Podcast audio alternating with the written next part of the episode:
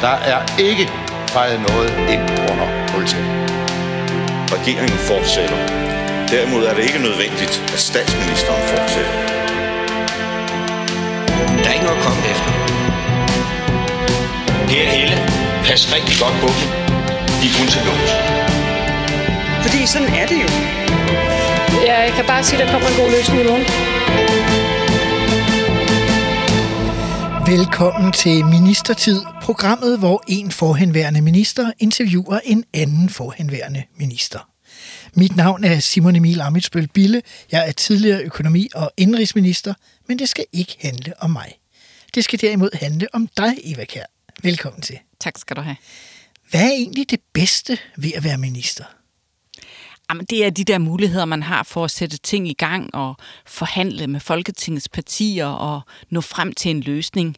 Altså, det i den grad det, der har været min drivkraft og givet mig energi. Det er det der med, når man finder et svar på en udfordring i samfundet og, og får et bredt flertal bag det, det bliver man høj af.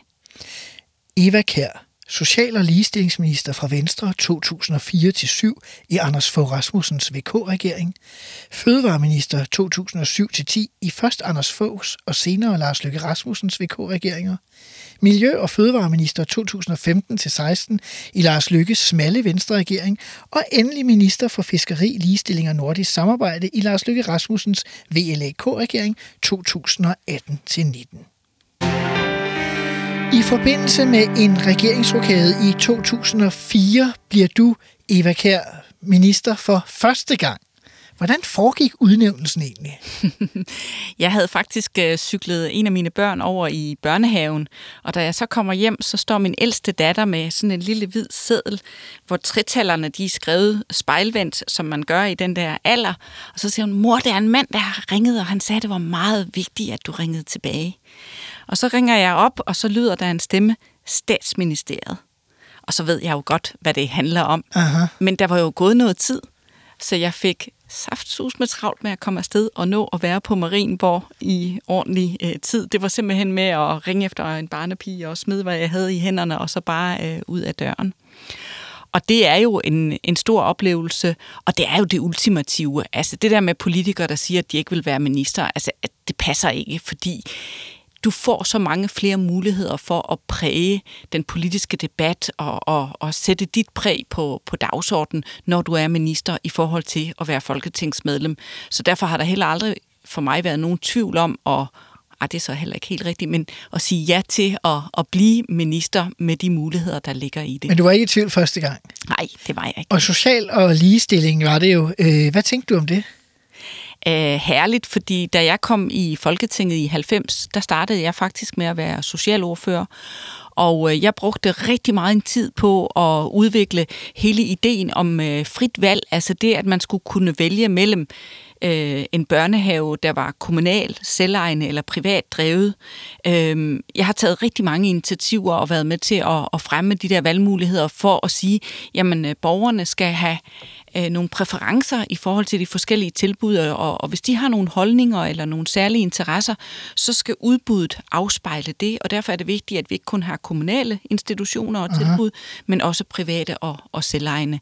Og det, det har jeg brugt øh, rigtig meget øh, tid på at være med til at udvikle, og... Øh, Øh, det, der så også var sjovt, da jeg så bliver minister, det er, at der har jeg faktisk i nogle år talt om, at vi skulle have øh, private tilbud på plejehjemsområdet. Mm-hmm. Og hver gang jeg kom over til ordførermøde hos den øh, daværende minister, så fik jeg den idé helt Altså den konservative Henriette Kjær, ja. din forgænger? Ja, det kunne ikke lade sig gøre. Det, det, det kunne det godt nok ikke. Og departementchefen, han holdt lange udredninger om, hvor vanskeligt det ville være at prisfastsætte, hvad man skulle øh, give borgeren, øh, der tog på et friplejehjem osv.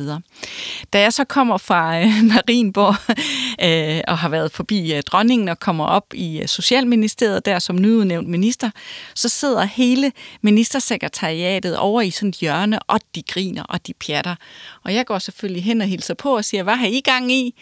Så siger de, vi er begyndt at skrive på lovforslaget om friplejehjem. Nej, og de vidste jo godt, at det, der havde været en sag for mig i så lang tid, Aha. den kunne de ikke smyge sig udenom øh, længere. Og dermed er det en anekdote jo også en god illustration af, hvordan det er at blive minister. Aha. Fordi så kan du på helt anden vis udfordre systemet og holde dem op på, den argumentation, I kommer med der, holder den egentlig, Aha. når det kommer til stykket. Men de retter også antennerne hen imod ministeren og tænker, hvad kan vi gøre for altså, at understøtte? Det er jo det, der er så imponerende ved det danske embedsværk, at man øjeblikkeligt prøver at sætte sig ind i, hvad mener ministeren her?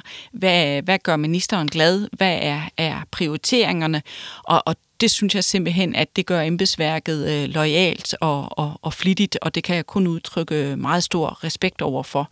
Det kræver så også, at politikerne at politikerne er klare i mailet og, og, og ved, hvad de vil. Men, men det har jeg gennem årene hørt gang på gang. Hvor er det herligt at have en minister, der sætter retning, så ved vi, hvilken vej vi skal. Havde du andre sager end friplejehjem, som du øh, red ind i ministeriet med, så at sige? Ja, men jeg havde, jeg havde øh, rigtig øh, mange ting faktisk, og, og jeg var super, super øh, glad for øh, min, min rolle som social- og ligestillingsminister. Øh, jeg skulle for eksempel lave en ny hjemløsestrategi, og så spurgte jeg, hvor mange hjemløse har vi egentlig i Danmark? Men det vidste vi ikke, fordi det var ikke noget, vi gik og talte. Og siger, så må vi jo starte med at tælle, hvor mange hjemløse, så vi har en fornemmelse af, hvor mange huse er det, vi skal stille til rådighed? Øh, hvad med, med, med forsorgshjemmene? Altså, hvad, hvad skal der være af tilbud? Så det hvad skyldtes det egentlig, man ikke havde gjort noget ud af det? Vi satte så den der tælling i gang. Aha. Og det var først bagefter, at jeg fandt ud af, at det vist var lige før, at det havde kostet mig ministerposten, fordi jeg havde jo ikke spurgt over i Finansministeriet, om de synes det var en god idé at tælle okay. antallet af hjemløse. Jeg havde bare den der øh, øh, klare, praktiske, faktuelle tilgang, at ja. hvis jeg skulle lave en ordentlig hjemløse strategi, så var jeg nødt til at, at, at kende til, hvem skulle den egentlig De var ved at dø over udgifterne. Ja, det var det, de var bange for. Ja. Men altså, jeg tror, at tællingen, som jeg husker, det landede nogenlunde på, på det, vi gættede på. Men så havde vi bare noget materiale at mm. arbejde med. Og det er i virkeligheden det, der har været meget kendetegnende for, for mine perioder som minister, at øh, jeg kan godt lide, at man er meget konkret i forhold til, hvad kommer der ud af vores politiske initiativer? Altså, mm-hmm. hvad får vi skabt af resultater? Og en af mine kæpheste var jo også at indføre det, der hedder effektmåling i Socialministeriet. Altså ud over at evaluere og tjekke, at pengene er gået til dem, vi havde besluttet, de skulle gå til, så finde ud af, har det så også hjulpet de mennesker? Mm-hmm. Og øh, jeg var i virkeligheden øh, meget overrasket over, hvor lidt vi gennem tiden har vidst om, hvorvidt de 100 millioner, vi nu afsatte til at hjælpe den gruppe, rent faktisk også endte med, at den gruppe, de blev hjulpet mm-hmm. af det initiativ. Ja, fordi som du siger, et af at de fik pengene, ja. men fik de noget ud af dem? Eller vi bruger 17-18 milliarder på at anbringe børn og unge, for de et bedre liv. Aha. Vi ved ufattelig lidt om det. Og øhm, jeg bebudede så, at vi var simpelthen nødt til at gå i gang med, med sådan noget som effektmåling, fordi mm-hmm. øh, pengene skal også gøre gavn, og, og dem vi gerne vil hjælpe, dem skal vi være sikre på, at vi også hjælper. Og øh, der måtte vi jo simpelthen starte med at lave et kursus i departementet for, hvad betyder effektmåling overhovedet? Hvordan griber man det an? De skulle tænke på en helt ny måde. Og så var der meget stor bekymring for, at hvis jeg indførte det på, på det, der hed satspuljemidlerne, altså der, hvor, hvor øh, øh, private organisationer og de frivillige organisationer, de søgte om midler, at det ville blive opfattet som værende noget byråkrati og en masse papirbøvl osv. Men så holdt vi simpelthen også kurser for dem, og så fandt de ud af, at det faktisk kvalificerede deres ansøgninger, mm-hmm. for de blev mere opmærksom på, hvad de ville med deres projekter. Og det, at der kom delmål undervejs, gjorde jo, at så kunne man også justere på det. Så det er også sådan noget, som jeg synes øh, var herligt at, at arbejde med. Du blev jo også ligestillingsminister. Mm. Øh, jeg har i forbindelse med researchen til, til hvad hedder, udsendelsen jo set, at du, øh, du skrev sådan en kronik omkring, at du var en blå feminist. Mm. Kan du huske det? Ja. Øh, det vi, var... vi havde jo en, en vild diskussion om at være feminist. Aha. Ja. Kan du prøve at beskrive den... Altså, der er sket meget siden dengang. Altså, hvad var det for en stemning, den der diskussion var i? Jamen, det er, jo, det, er jo, det er jo den der opfattelse af, hvad er en feminist? Aha. Ikke? Og det blev brugt som et øh, skældsord, øh, afhængig af, hvilket synspunkt øh, der var. Men, men når du, øh, når du øh, finder definitionen på en feminist, så er det jo bare, at du vil have lige muligheder Aha. for begge køn. Ja. Altså, længere er den jo sådan set ikke. Aha. Det, jeg er lidt ked af, det er, at vi på den borgerlige liberale fløj ikke har taget den der dagsorden mere til os. Aha. Øhm, Hvordan?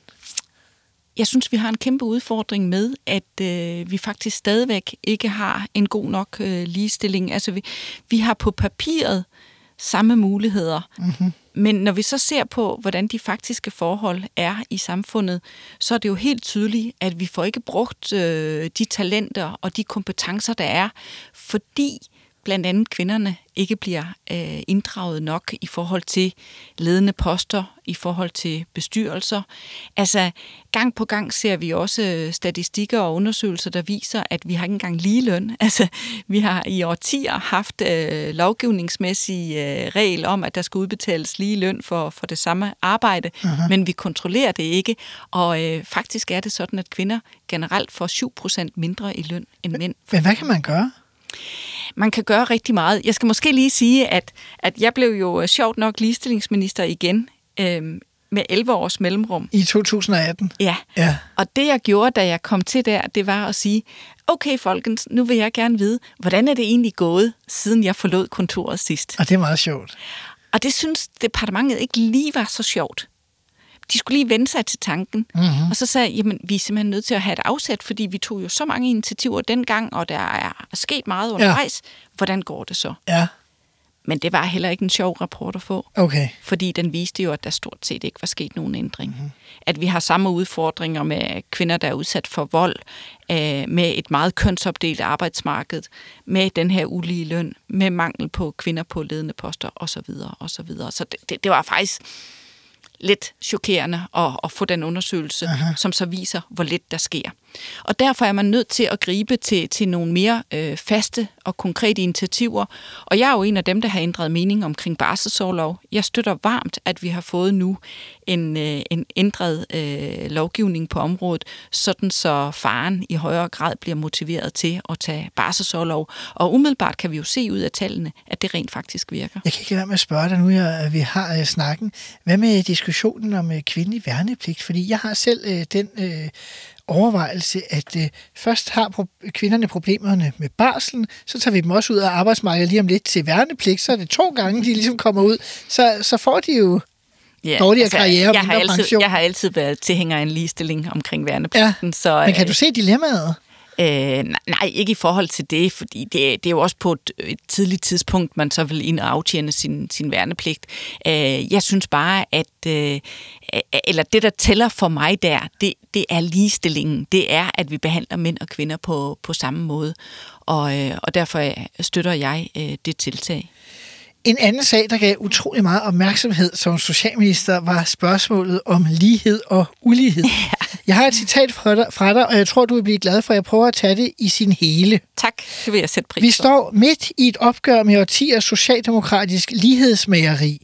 Det er slut nu. Uligheden er der, og uligheden må gerne blive større, for den skaber dynamik i samfundet. Vi skal sikre, at dynamikken også kommer de dårligt stillede til gode. Den sidste sætning er ofte udladt af debatten. Præcis det antændte øh, i hvert fald raseri hos Dansk Folkeparti's daværende formand, Pia Kærsgaard. Hvordan oplevede du det? Altså, jeg brugte jo gerne billedet med, at hvis du har to arbejdsløse, og den ene kommer i beskæftigelse, så stiger uligheden. Men det er godt. Mm-hmm. Fordi den ene er kommet i beskæftigelse. Ja. Nå, men det er bare lige for at simplificere det øh, lidt.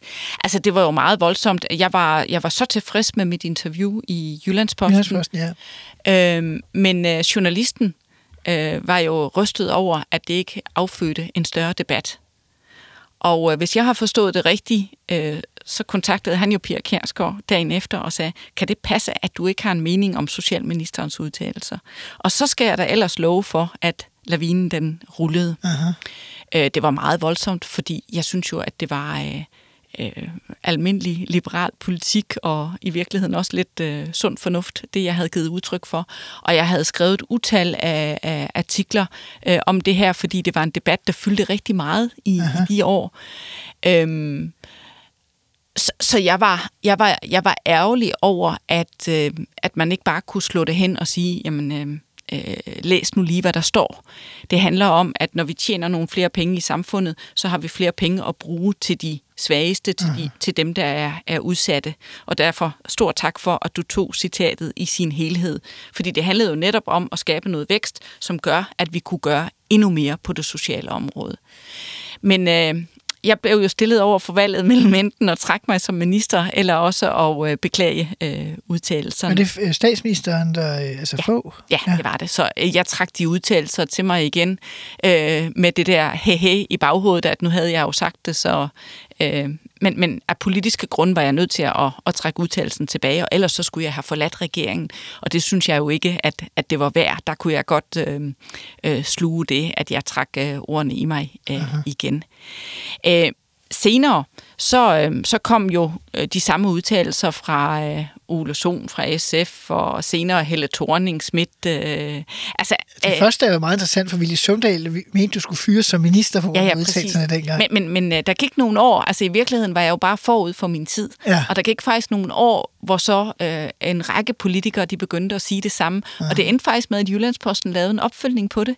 Jeg tror fem år senere eller sådan noget, og, om at øh, nu gav folk mig ret, og, og sagde det samme, som jeg havde sagt dengang.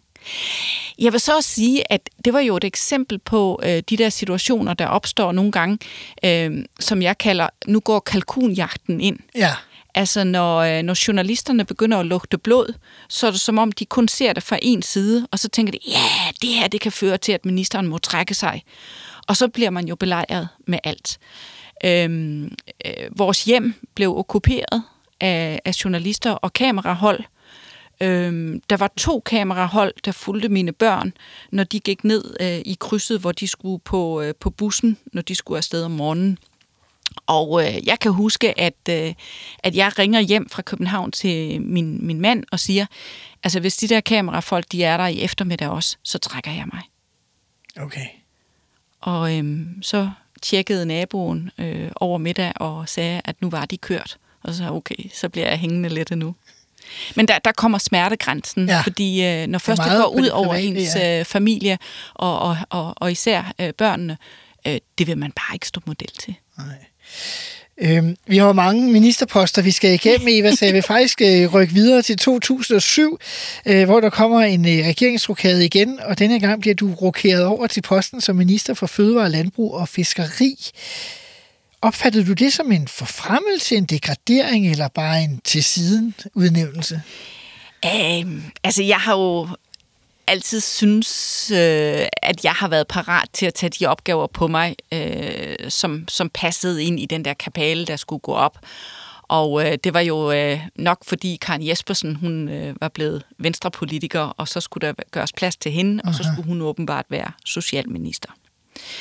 Øh, Jeg var bestemt ikke ked af at blive fødevareminister. Jeg var ked af at forlade socialområdet med aktørerne og, og det gode samspil. Altså, og det er, altså man bliver jo når man går op i det, så bliver man jo så committed, og man får jo også en form for venskaber med dem, der, der også er committed på, på området. Ja. Og derfor er det altid trist.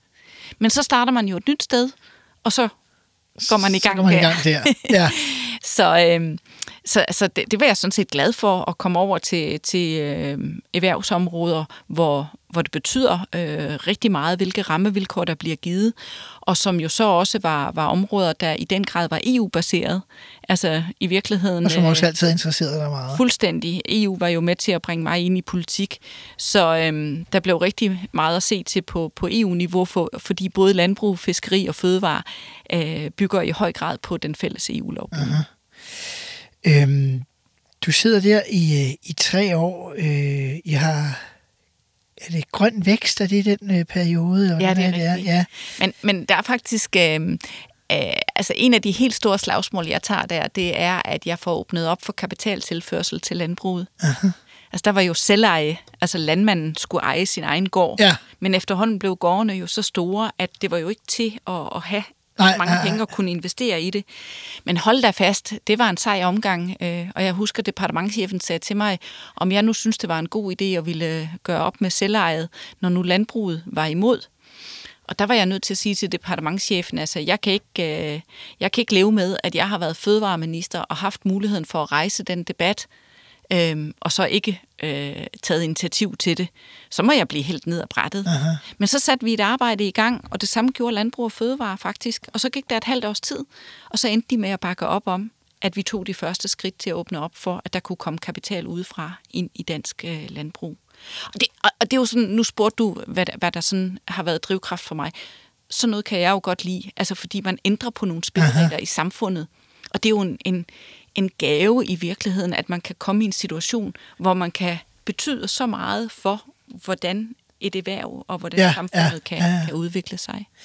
Men det var også, du har jo også øh, øh, nogle gange en, en modstand i ministeriet i forhold til det, hvad, hvad ministeren gerne vil. Altså, nu roste jeg embedsværket for loyalitet. Ja, Øh, og, og, og loyaliteten er der, men, men det er jo ikke altid, at man er lige begejstret. Altså, det kan jo godt være sådan, ministeren synes, man skal være synlig, og der skal ske noget, og departementchefen synes, at den, der lever stille, lever øh, godt. ja. Øhm, en anekdote fra den tid er også, at jeg havde bebudet i, øh, i øh, et nyhedsindslag på tv, at nu vil jeg lave en forenkling på fødevareområdet. Og det var fordi mange af især de, de små øh, erhvervsdrivende, de sagde, at det var blevet helt håbløst med, med, med reglerne. Altså hvis du, øh, hvis du satte spanden på gulvet i stedet for på reolen, så fik du en bøde på 5.000 kroner. Og så første gang, du gjorde det. Og sådan noget. Nå, så jeg havde bebudet en forenkling. Ja. Og øh, det var sådan en af de situationer, hvor departementchefen kom ind på mit kontor og lukkede døren og sagde, øh, minister, har du tænkt det der godt nok igennem? Ja, det, det mener jeg, jeg har. Men hvis nu der kommer en ny fødevareskandale, og du har forenklet reglerne, så vil du jo få ansvaret for det. Mm. Mm, ja, det mener jeg jo ligger i det at tage rollen som minister på sig. Aha. Og så startede en lang proces med at finde ud af, hvad var der galt med reglerne og få aktørerne og interessanterne på banen øh, og forhandlinger, og det endte med, at et samlet folketing forenklede reglerne på fødevareområdet, fordi de var simpelthen blevet øh, øh, for øh, mægværdige Ja, ja, og, og uden øh, sund fornuft. Hvis vi lige går over til, øh, til grøn vækst alligevel, øh, det var jo sådan et øh, meget stort initiativ øh, Ja. fra VK-regeringen. Jeg kan huske, at jeg var til, selv til præsentationsmødet for Folketinget med, jeg ved ikke, hvor mange partier op, over i, vel i dit ministerium, tror jeg. Øh, hvad var det, I ville? Jamen, det var at, at, at øh, ændre på vilkårene i respekt for, at mange af landbrugene var blevet større. Vi vil tænke øh, miljøtiltag øh, ind i det, og simpelthen modernisere reglerne på området, og gøre det på tværs af ministerierne. Vi havde jo øh, klimaministeren med, og miljøministeren og fødevareministeren. Altså, vi prøvede at, at virkelig tænke på tværs. Der var også øh, diskussion om øh, randzoner. Mm. Øh, hvordan oplevede du det? det er jo så sjovt, at øh, jeg som minister har indført randzoner, og jeg har også fjernet dem med øh, nogle års øh, forsinkelse. Ja. Ja. Og det, det synes jeg jo er ret sjovt. Fordi du ligesom øh, ligestilling også har været fødevareminister i to runder. Præcis. Ja. Men det er jo, når man bliver klogere på tingene. Og øh, vi indførte jo randzoner der øh, som et, et miljøtiltag. Aha. Og øhm, sørgede jo så samtidig for, at der kom noget forskning på, altså at man fulgte med i effekten af de her øh, randzoner. Var de nu med til at, og, øhm, at give os noget renere vand? Altså havde de den effekt? Øh, det var meget rigide krav, og vi fik meget skæld ud af landmændene for det. Og øhm, øh, efter nogle år kunne man jo så konkludere, at øh, randzoner kunne være et udmærket tiltag det rette sted. Aha. Men mange andre steder havde det ingen effekt overhovedet. Altså der var der kun til bøv. Ja, ja. Så i anden omgang lavede jeg så lovgivningen om og sagde, jamen randzoner, det skal være et virkemiddel, vi bruger der, hvor det giver mening. Jeg kan huske, det blev sådan en sag for os i Liberal Alliance at være imod øh, randzonerne. Ja. Øh, og det skete faktisk på sådan en mærke baggrund. Jeg ved faktisk ikke, om, om du kender forhistorien, men det var sådan, at man havde bedt om at få lov til at være med i den aftale, som Venstre og Konservative så endte med at lave Dansk Folkeparti. Og så ringer Lene Espersen, som var erhvervsminister, kan det passe? Det er i hvert fald hende, der ringer og siger, ja. At øh, man kan ikke få lov til at være med. Man kan få lov til at tilslutte sig, når den er af, øh, op, øh, hvad hedder det, offentliggjort med Dansk Folkeparti. Og hvis man havde bare sagt ja der, så havde LA været klistret ind i at skulle have været for de randzoner, og så havde man ikke haft muligheden for at bruge det som sådan en sag ind i landbruget. Det er ret tankevækkende, hvordan småting i politik nogle gange kan ændre ting. Ikke? Og det er jeg fuldstændig enig i, og øh, nogle gange, når man så kigger tilbage på det, så tænker man, nej, hvorfor havde vi ikke større udsyn der? Hvorfor, Ah. hvorfor tænkte man ikke i, at det handlede om at, at forpligte jer på Aha. den der aftale? Men altså, det, det Der er kan have nogle andre forhold, der øh, gjorde sig gældende. Som, Jeg øh, tror faktisk også, at det var i den sammenhæng, hvor jeg havde den spøjse oplevelse at, øh, at forhandle med to fraktioner i Dansk Folkeparti. ja, Og jeg husker en, øh, en aften, hvor øh, nogle afgørende forhandlinger, og så den, den ene øh, ordfører var på anden sal, og den anden ordfører var nede i, i stuen. Er provianthuset eller Nej, vi var, ministeriet? vi var faktisk ude i byen. Nå, okay, ja. Et sted til sådan noget øh, arrangement på, på tværs af, Ja. af partierne. Og så måtte jeg som minister, han har sagt nedværdige mig, men det, det har jeg jo ingen problemer med overhovedet, med at gå fra den ene Dansk Folkeparti ordfører op til den anden og tilbage igen. For- og så for- få forenet de to og deres synspunkter.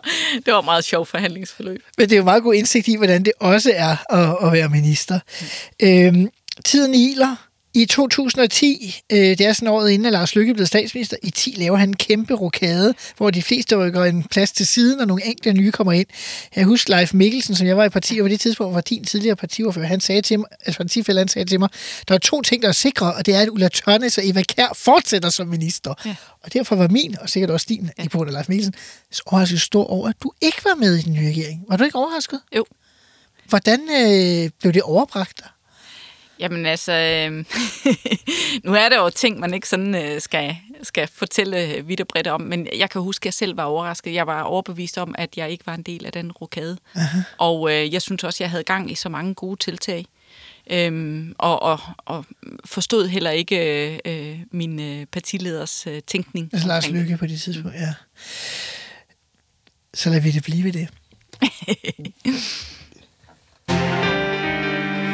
Nu skal vi til noget, der hedder fem faste spørgsmål. Jeg stiller til alle de ministre, der kommer igennem programmet. Vi er langt over 60 på nuværende tidspunkt, men du skal også have spørgsmålene, Eva Kær. Det første er, og det er på tværs også af de ministerposter, vi ikke har været inde på så meget endnu. Er der noget, du gerne vil have gennemført, som du ikke nåede i din ministertid? Ja. Jeg vil så gerne have gennemført en behandlingsgaranti for vold, altså for det at slå. Det er jo sådan, at vi har en behandlingsgaranti, hvis du har et alkoholmisbrug, eller hvis du har et stofmisbrug. Så kan du altid komme i behandling for at få afhjulpet det problem. Men hvis du slår, så tilbyder vi ikke samme behandlingsmulighed i dag, selvom den findes. Og virkningen i familierne og på de børn og unge, det går ud over, er jo sammenlignelige, om det er alkohol, stof eller vold, der gør sig gældende i familien, og nogle gange er det en blanding af det.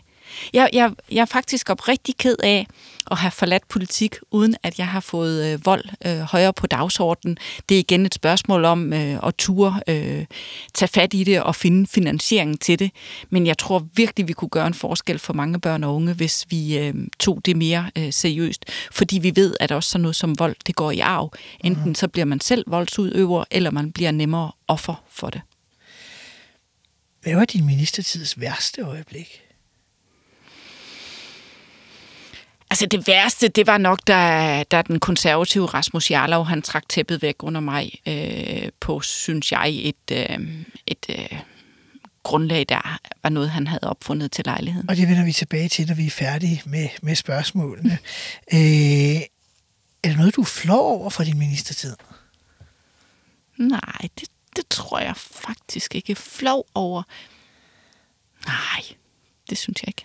Jeg, jeg synes altid, jeg har bestræbt mig på at, at gøre mit bedste.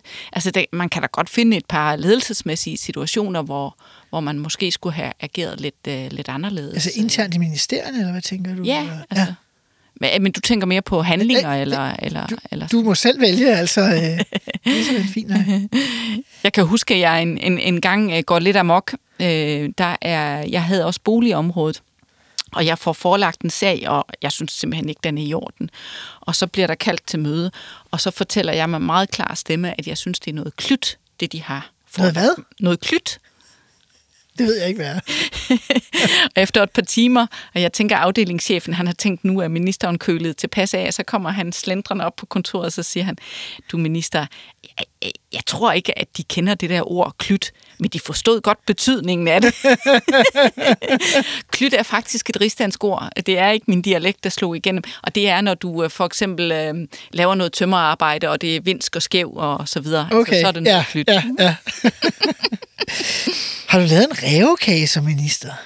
Det har man jo altid. Altså, det, det er jo en del af politik, at du bliver nødt til at klippe en hæl og hugge en tog og finde ud af, hvordan kan du få enderne til at... Kan at du give et sammen. eksempel? Ej, fordi så skal jeg jo til at... Du kan gå langt tilbage, må du og, og er. udlevere nogen. Ej, det, det skal jeg lige komme i tanke om, men altså, det, man er jo nødt til, altså sådan som danskerne sædvanligvis sammensætter Folketinget, så er du jo nødt til altid at have mindst tre eller fire partier, for at du kan tælle til 90. Aha. Og så bliver du nødt til at gå på kompromis, og nogle gange er du også nødt til at sige, okay, det her det hænger ikke sådan sammen, men hvis man er så insisterende på det, så er man jo nødt til at leve med. Aha. Så som minister er man nødt til at sige ja til nogle forslag, som egentlig ikke er særlig gode. Ja, det er man. Man kan sige det sådan, ja. Hvem er din værste kollega? Jamen, den der tilgang har jeg ikke til det. Øh, det har jeg altså ikke. Og øh, jeg har gennem årene været så øh, imponeret over, hvordan vi i Folketinget er rigtig god til at behandle hinanden ordentligt på det personlige plan, på kryds og tværs af partierne. Det behøver simpelthen heller ikke at være så personligt øh, ment. Det kan også mere være, at der er nogen, der er blevet skuffet nogle gange i forhandlinger. Ja, altså, altså er man jo andre partiers ageren. Et er jo, Ja, ja. man ikke kan nå det resultat, Ja. man vil. Det er jo... Men, men, men det bliver man jo. Altså. Men, men man er også nødt til at være professionel omkring det, og ikke lade, lade det øh, hænge ved. Altså, øh, øh, ellers kan man jo ikke være i det. Altså, vi har jo også haft kollegaer undervejs, der er kommet ind på Christiansborg som nyvalgte, og som bare kigger sig rundt og siger, puha, her kan jeg ikke holde ud at være. Og, og vi andre, vi har kunne være der i mange år, fordi vi kan håndtere det professionelt, det der. Og, og jo ved, at, at øh, der kan være politiske sager, der kan være personlige sager, som spiller en rolle, og det er man bare nødt til at springe over.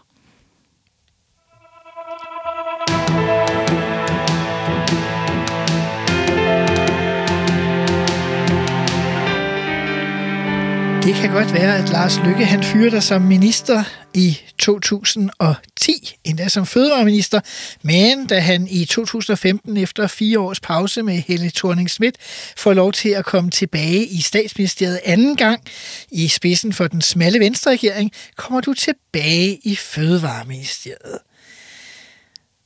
Var du overrasket over, at du skulle have den post? Nej, det var jeg glad for.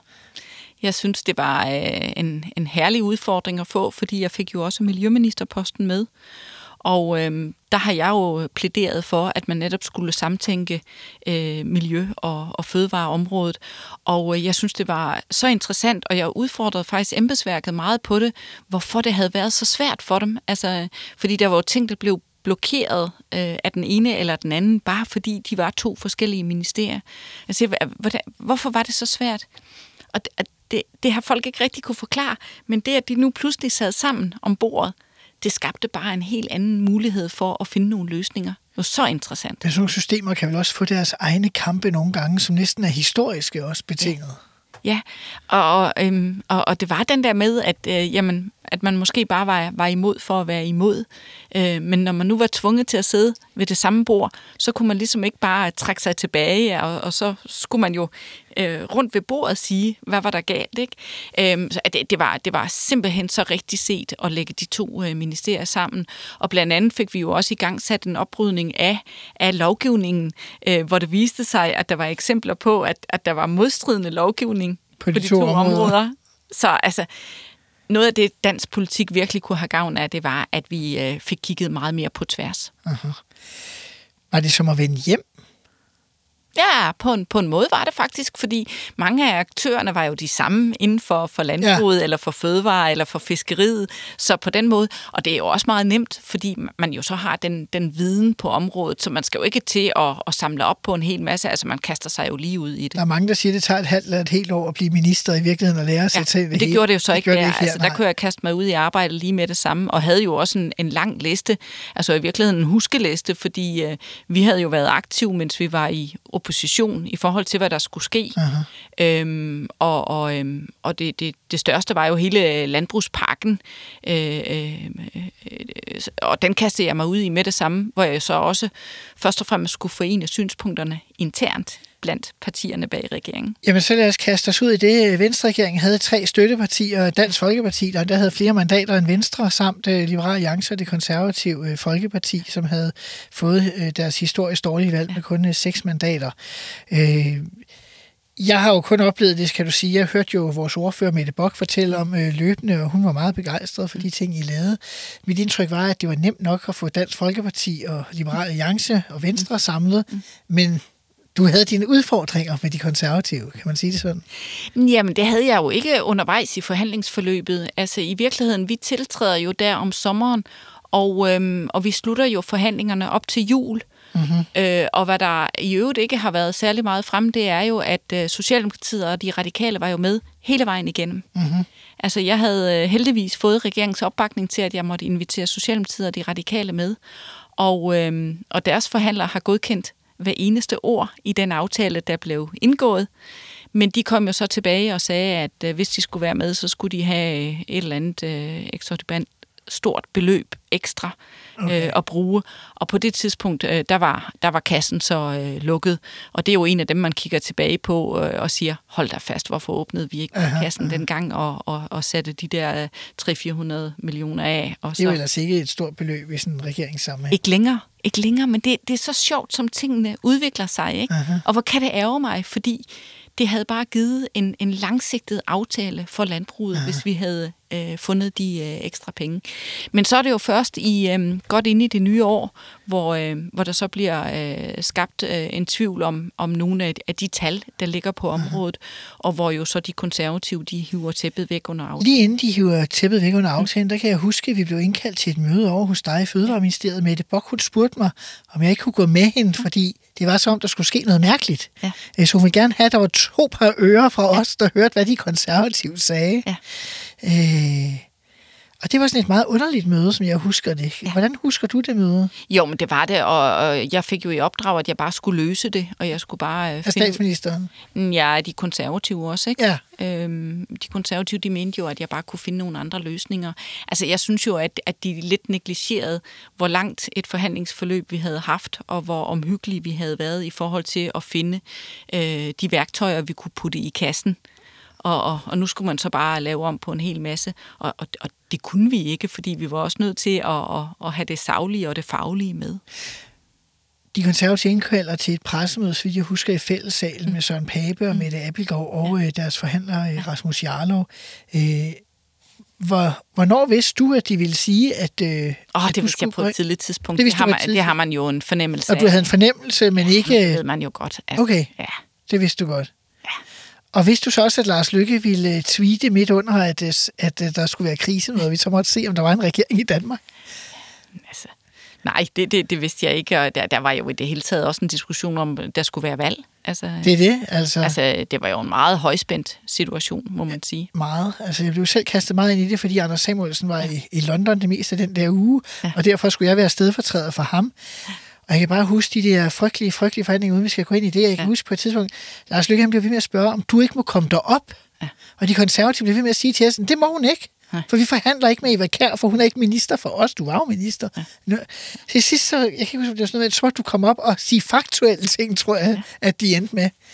Altså, jeg vil sige, det står som et af de stærkeste øjeblikke nærmest i, i mine 20 øh, år på Christiansborg, med den værdighed, du faktisk håndterede det at være i det lokale en dag. Tak skal du have. Altså, det må have været så overvældende. Ja. Tak for dine ord. Det, jeg er glad for, det er, at landbrugspakken jo blev gennemført. Ja. altså, altså, Men det, må da have været svært det, det var jo at komme ind i sådan et rum, hvor folk siger, at vi vil ikke forhandle med dig, du ja, gerne være her. Altså, ja, og, og det var jo absurd, øh, fordi øh, de konservative ville jo stemme for lovforslaget. Aha. Så vi stemte jo det hele igennem. Ja. Men jeg skulle gå af. Altså, det, det, det hænger jo ikke sammen. Og, og det er jo der, hvor jeg synes, politik bliver useriøst. Ikke? Men altså... Øh, jeg, jeg var så glad for, at det blev gennemført. Hvordan, øh, altså vi skal ikke gennemgå hele landbrugsparkekrisen, øh, men det er i hvert fald med, øh, at de konservative, tror en lørdag øh, morgen øh, offentliggør, at de står ved, at du ikke må være minister længere, selvom vi andre havde en klart indtryk af fredag aften om, at de havde sagt, at du godt måtte få en anden ministerpost. Ja. Hvordan kommer man ligesom igen? Altså, tænker et af, vi andre ser det her drama, og så holder du op, og så går livet videre, karavanen drager videre, som man siger. Men du er jo stadig et eller andet sted, altså. Ja. Hvordan kommer man op igen øh, fra sådan en situation? Øh, altså, man løber nogle lange ture øh, og spekulerer over, øh, vil man det der? Altså, vil man blive ved med at være en del af det game, øh, når man synes, at det er så uretfærdigt. Øh, en af de ting, jeg jo virkelig ærger mig over, det var, at jeg ikke havde fået lov til at folde mig ud som miljøminister. Altså, jeg havde virkelig forberedt mange initiativer, og jeg skulle ligesom have landbrugspakken overstået, og så skulle jeg i gang med, med alt miljøet og ja. cirkulær økonomi osv. Og, og altså noget af det, der virkelig er hårdt, når du går af som minister, det er så at se alle de forslag, du har forberedt og som ligger klar i skuffen, dem får din efterfølger jo så bare foræret. Sådan noget, synes jeg, er, er hårdt, fordi man, man ved, hvor, hvor, hvor stort et, et arbejde, der ligger bag, og, og, og hvilken forberedelse det har, har krævet.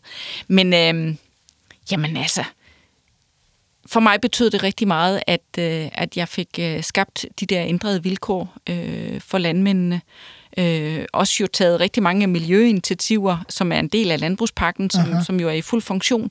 Altså det, at det blev vedtaget, det tror jeg faktisk var, var, var noget af det, der fik mig til at, at, at, øh, at, at godt kunne leve med øh, den omgang, jeg havde været udsat for af de konservative.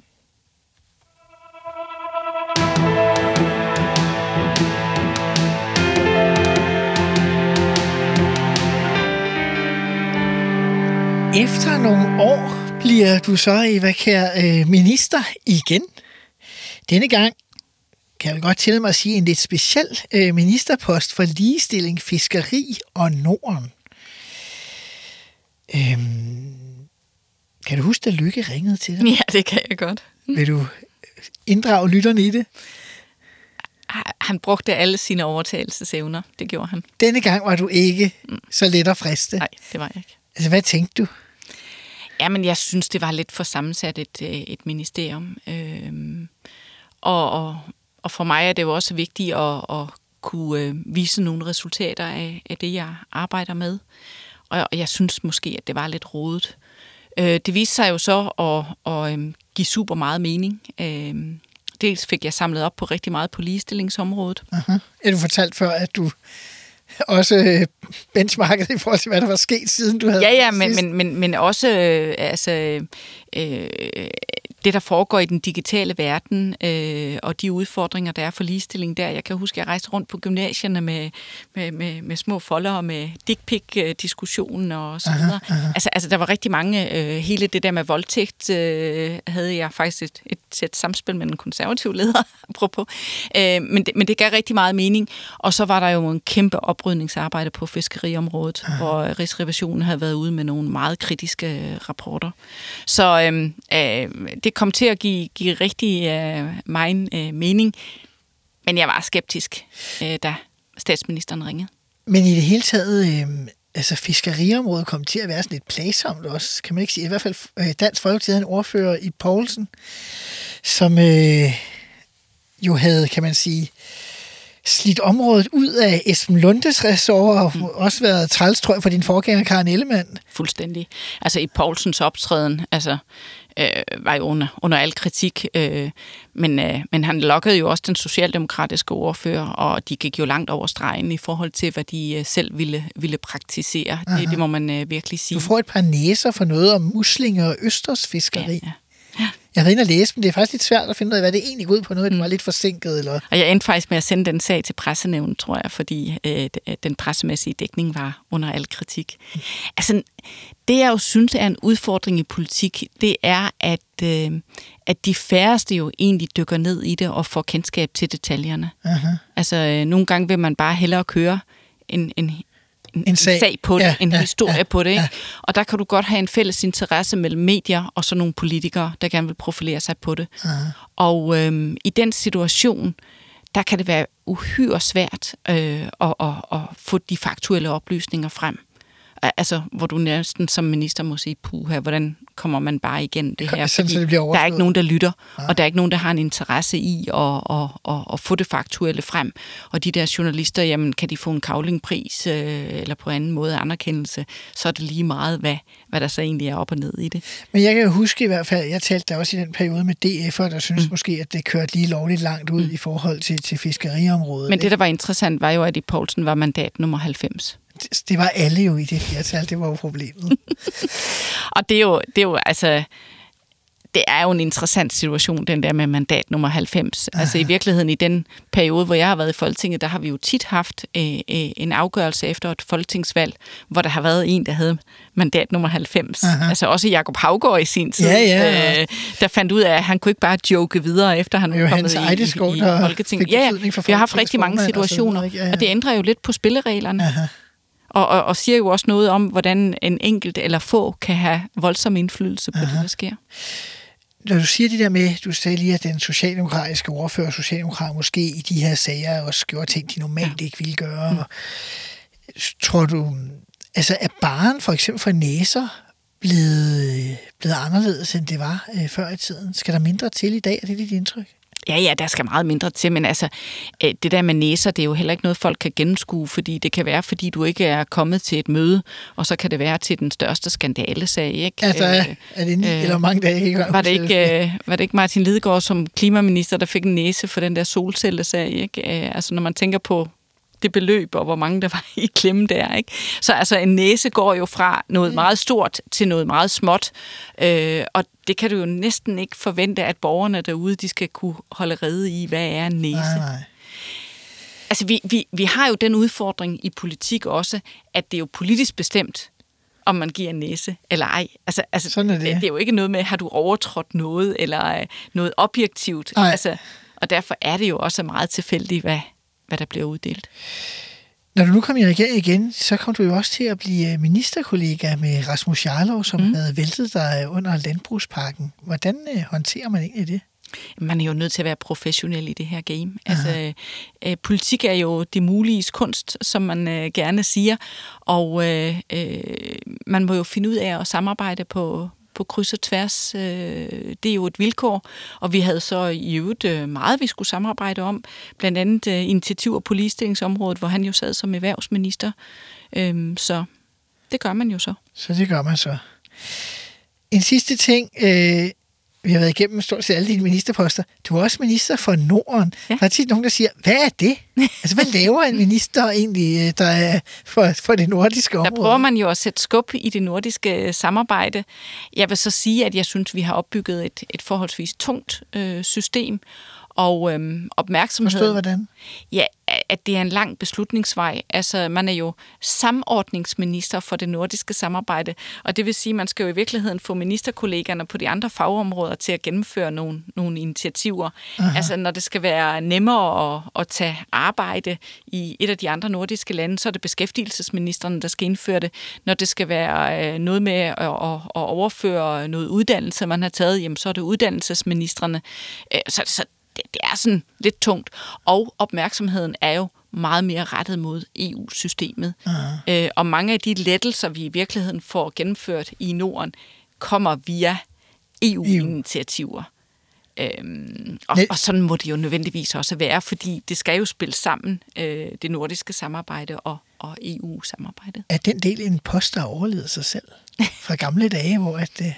Jeg tror både, øh, både øh, på regeringsniveau, men også i Folketinget, burde man reformere samarbejdet og skabe en, en anden dynamik omkring det der samarbejde. Uh-huh. Jeg tror også, at altså, hvis jeg spurgte dig om, hvem har vi i, fra Folketingets side i delegationen til uh, Nordisk Råd, så ja. det bliver lidt svært at svare. Ikke? Ja, altså. det er en af de quizzer, jeg ikke har lyst til det er at ikke, Og det er ikke særlig synligt, nej, nej, nej. kan man sige, det arbejde, der foregår. Det, det, det er jo vigtigt, at man opbygger relationer, og man kender hinanden, blandt andet også for at kunne bruge det i EU-sammenhæng, at man har det der stærke venskab på tværs og kendskab til hinanden. Men, øh, men øh, altså, vi bør lave en reform i forhold til at få det gjort mere effektfuldt. I 2019 skal der så være folketingsvalg. Du er medlem af en regering, som jeg øvrigt også selv øh, var medlem af, som øh, ikke opnåede at have en eneste meningsmåling, der sagde, at den ville fortsætte. hvilket alligevel er usædvanligt. Det kan være, at den nuværende kommer i samme situation. Øhm, så man var vel, du var vel rimelig forberedt på, at det ville holde op ja. igen. Ja. Øh, men under valgkampen sker der vel alligevel øh, noget rimelig spektakulært. Det, I hvert fald for, for mit eget vedkommende må jeg sige, at det er din partiformand og vores fælles øh, statsminister, han pludselig melder ud, at øh, han ønsker en SV-regering over midten, og i hvert fald ikke har lyst til at være regering med Liberal Alliance, og, og heller ikke bygge noget på nye borgerlige. Det må da også være kommet som et chok. Øh, altså, hvor meget var I involveret som venstreminister det i det? Det var vi jo ikke involveret i. Altså, jeg synes jo i virkeligheden, når jeg kigger tilbage på det nu, og det kan være, at du er uenig i det, men altså, udfordringerne starter jo blandt andet med Liberal Alliances øh, stejlhed øh, i forhandlingerne, øh, altså skattepolitikken og samspillet med DF og alle de der vanskeligheder. Altså, og vi gør det for åbent tæppe, alle de der slagsmål.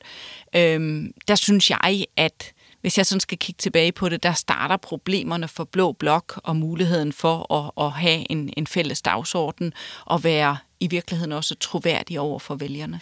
Men det er sådan til dels, både tidsmæssigt er jeg 100% enig, og til dels jo også enig. Jeg mener sådan set, at, at både Liberal Alliance med det, du kalder stejlheden, Dansk Folkeparti, som ikke mm. ville Liberal Alliance på nogen måde heller, det gav jo sådan en, altså, vi foreslog faktisk, at de skulle i regering til at starte med.